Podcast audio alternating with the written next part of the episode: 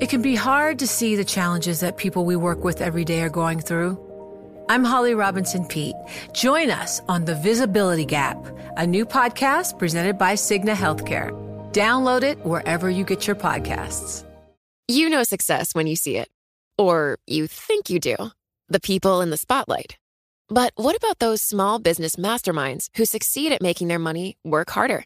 They do that by having a business bank account with QuickBooks Money, which now earns 5% annual percentage yield.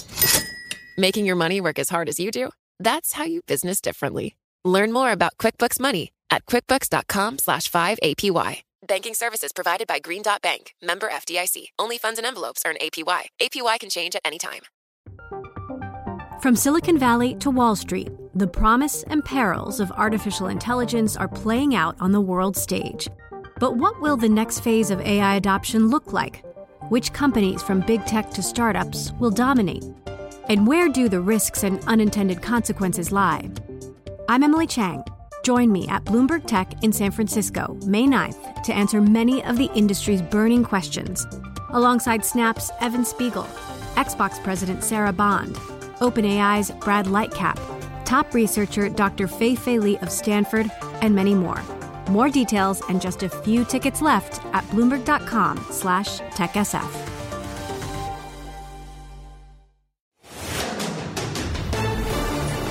This is Bloomberg Law with June Grasso from Bloomberg Radio. The Supreme Court seems primed to rule against Boston for refusing to allow an organization to fly a Christian flag in front of City Hall. Justices across the ideological spectrum suggested that Boston had created a public forum rather than conveying government speech. Here are Justices Samuel Alito and Elena Kagan. But when you say anybody can speak by putting up a flag, with these few exceptions, are you not creating a forum for private speech rather than speaking your own mind? A program that basically now says, and previously, we welcome all comers except for the most reprehensible discriminatory speech and religious speech. That's what this program is. And why should we understand that to be government speech, to say everything's good except religion? And several of the justices pointed out that it would be easy for the city to avoid having to fly any and all flags by exercising more control over the process.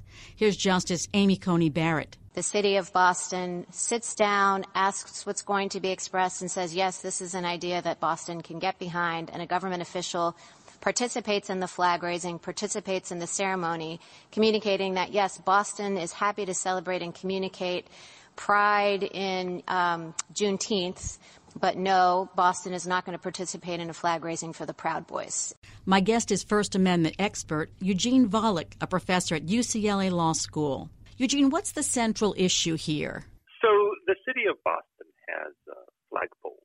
As is usual with city flagpoles, it usually flies government flags, American flag, state flag, city flag. But sometimes the city allows people to put up their own flags. Usually, flags of foreign countries, and the city says that's because it's a way of recognizing the national origin of the many people who live in Boston from all over the world.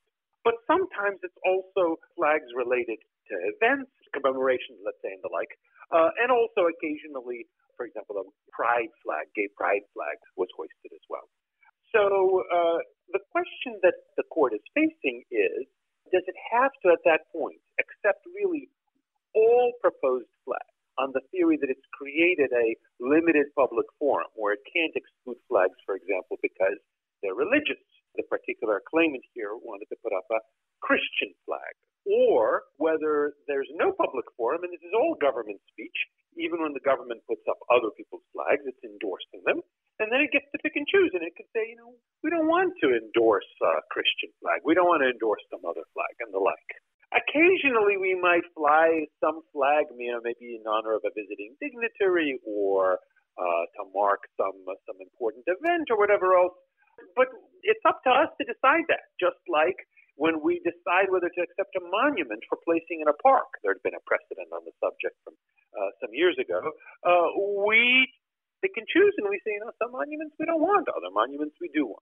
So everybody agrees the city could do that. The question is whether the city did do that here, or whether it took such a laissez-faire attitude, like we put up pretty much everything, apparently that never rejected some other flag before, that it shows that between that and the way that it framed its policies, it shows that it deliberately opened up a limited public forum. So I think the decision is going to end up not saying much about what can be allowed with regard to cities and flags, and more about just how the particular details of the city's decision should be interpreted as a legal matter.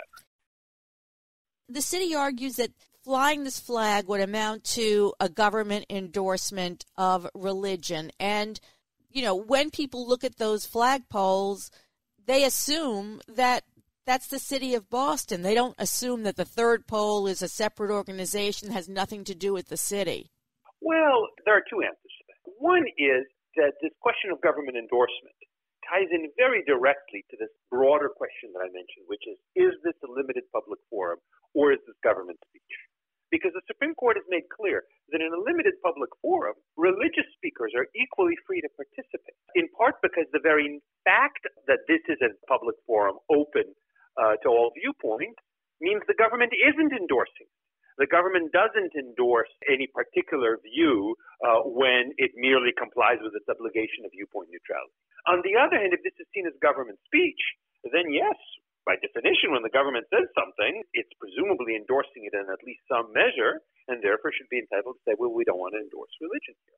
Now, let me also suggest, though, that I think that as a factual matter, and this is not something that came up in the arguments much, but I think it's true.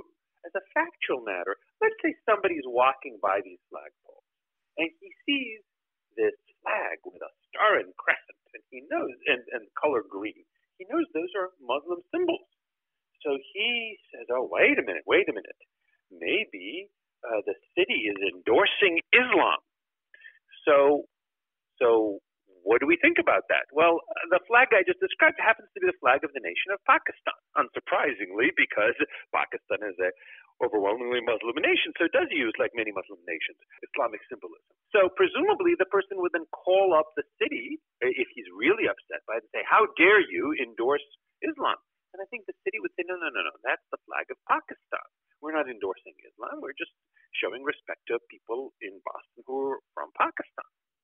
Likewise, I think if somebody sees a Christian flag flying, first of all, they might say, wait a minute, that might be the flag of some country if they know of this practice, because some countries' flags, many countries' flags do indeed have crosses on them because of the Christian history of those countries. But if the person sort of says, no, I know that's not a country flag. So he calls up the city, and the city says, oh, well, no. This is a limited public forum. We're not endorsing it. We just have to accept it. See the Supreme Court decision. So one way or the other, I expect most people looking at those flags wouldn't pay much attention to them. To the extent they do, they would probably assume it's some foreign country's flag. They just don't happen to know it. And if they don't think of that, then if they do call up the city, which I think would be the reasonable thing to do if you think there's something bad afoot there, then it'll be explained to them what's going on, that this isn't the city's endorsement of the religious message. So I think as a practical matter, this concern about endorsement is overstated. But as a legal matter, it maps very closely on this question of whether it's a limited public forum or government speech. And if it's government speech, then the government is entitled to avoid flying something in order to avoid endorsing it. Whereas if it's a limited public forum, it's a different matter. You know success when you see it. Or you think you do. The people in the spotlight, athletes, actors, artists. But what about the people behind the scenes? The ones who make it all happen. The lighting engineers, the sideline photographers, the caterers. They're small business masterminds. And if there's one thing they have in common, it's making their money work harder. That's why they have a business bank account with QuickBooks Money, where they are now earning a generous 5% annual percentage yield. Yes. 5% APY. Making your money work as hard as you do? That's how you business differently. Learn more about QuickBooks Money at quickbooks.com/5APY. Banking services provided by Green Dot Bank, member FDIC. Only funds and envelopes earn APY. APY can change at any time. It can be hard to see the challenges that people we work with every day are going through. Invisible struggles like stress and burnout, caregiving for a loved one, or being misunderstood. But insight, awareness, and empathy will help us better see the issues they're dealing with. And that can make us and our companies healthier too. I'm Holly Robinson Peete. Join us on The Visibility Gap, a new podcast presented by Cigna Healthcare. Download it wherever you get your podcasts. Hi, I'm Ron Kraszewski, Chairman and CEO of Stiefel. Financial advisors, if you're not growing your practice, you're losing market share. Stiefel is a growing, entrepreneurial, advisor-centric firm built for successful advisors like you. Imagine having the resources of the largest wirehouses and the support of the boutique shops, but none of the bureaucracy to get in the way of you serving your clients. At Stiefel, it's your business, your book, your clients. I always tell the advisors we're recruiting, I want you to come to Stiefel and double or triple your business. Most of them laugh and shake their heads, but I'm serious. Don't take it from me. Take it from Stiefel's #1 finish in J.D. Power's 2023 U.S. Financial Advisor Satisfaction Study. So there's a reason why 148 financial advisors joined Stiefel last year. Come join us and find out why Stiefel is the firm where success meets success. Visit www.choosestifel.com. Stiefel Nicholas and Company Incorporated, member SIPC and NYSE. What do you think the decision will be? Will it be a unanimous decision? You know, it's really hard to tell. I hate making predictions about that. I don't think there's anything really clear from oral argument as to how the justices will end up interpreting this particular program. Again, I think there's broad acknowledgement on the court's part, not just from oral argument, but from past decisions, that if it's a limited public forum, of course they can't exclude speech based on viewpoint or generally speaking based on its religiosity. There's broad acknowledgement that if it's government speech, then the government gets to pick and choose. The real dispute, if there will be much dispute on the court, will be how do we classify this particular program? Maybe it'll be split 5-4 or 6-3. Maybe it'll end up being 9-0. Which way exactly it goes, I don't know.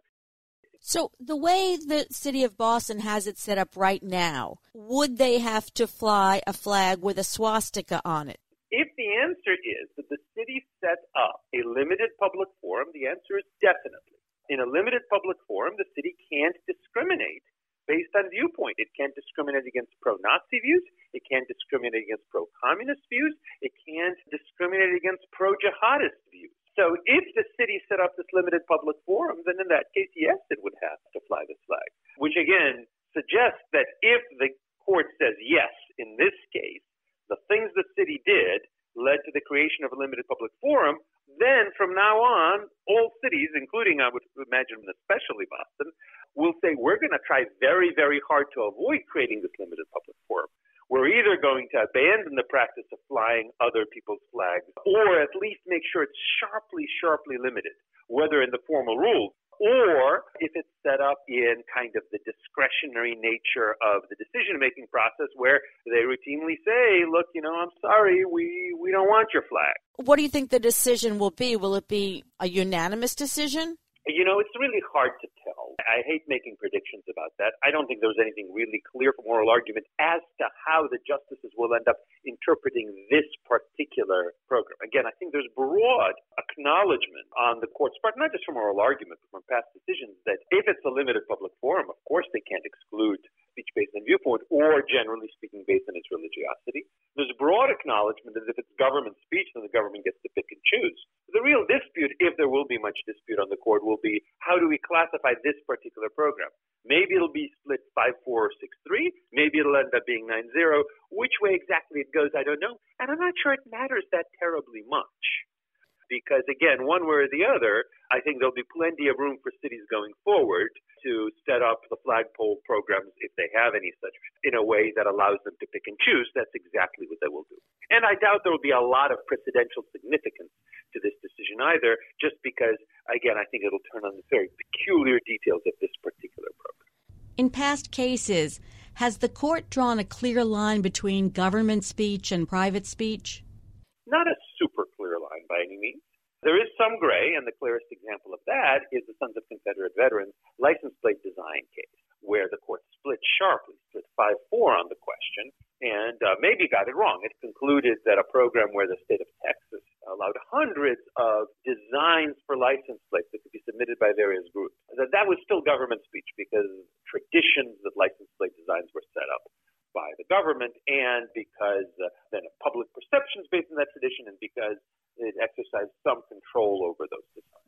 So that was a closed case. But there are other cases which weren't closed at all. So, for example, the government was trying to prohibit derogatory trademarks. Metal v. Tam, that was the case involving a band called the Slants, and the government said, well, that's a racially derogatory term. And the court unanimously said, well, this isn't government speech. This is the government promoting private speech in the form of private trademarks, and therefore it can't discriminate based on viewpoint. That was unanimous. Likewise, in the Summum case, the one involving monuments, the court nearly unanimously said, yeah, when the city is deciding which monuments to accept for a public park, of course that's government speech. So you've got pretty clear things on both sides of the line. And then, of course, occasionally, as with most lines, you get some gray areas right next to it, but not a vast amount of gray areas. Thanks, Eugene. That's Eugene Volokh of UCLA Law School. And that's it for this edition of the Bloomberg Law Show. I'm June Grasso, and you're listening to Bloomberg.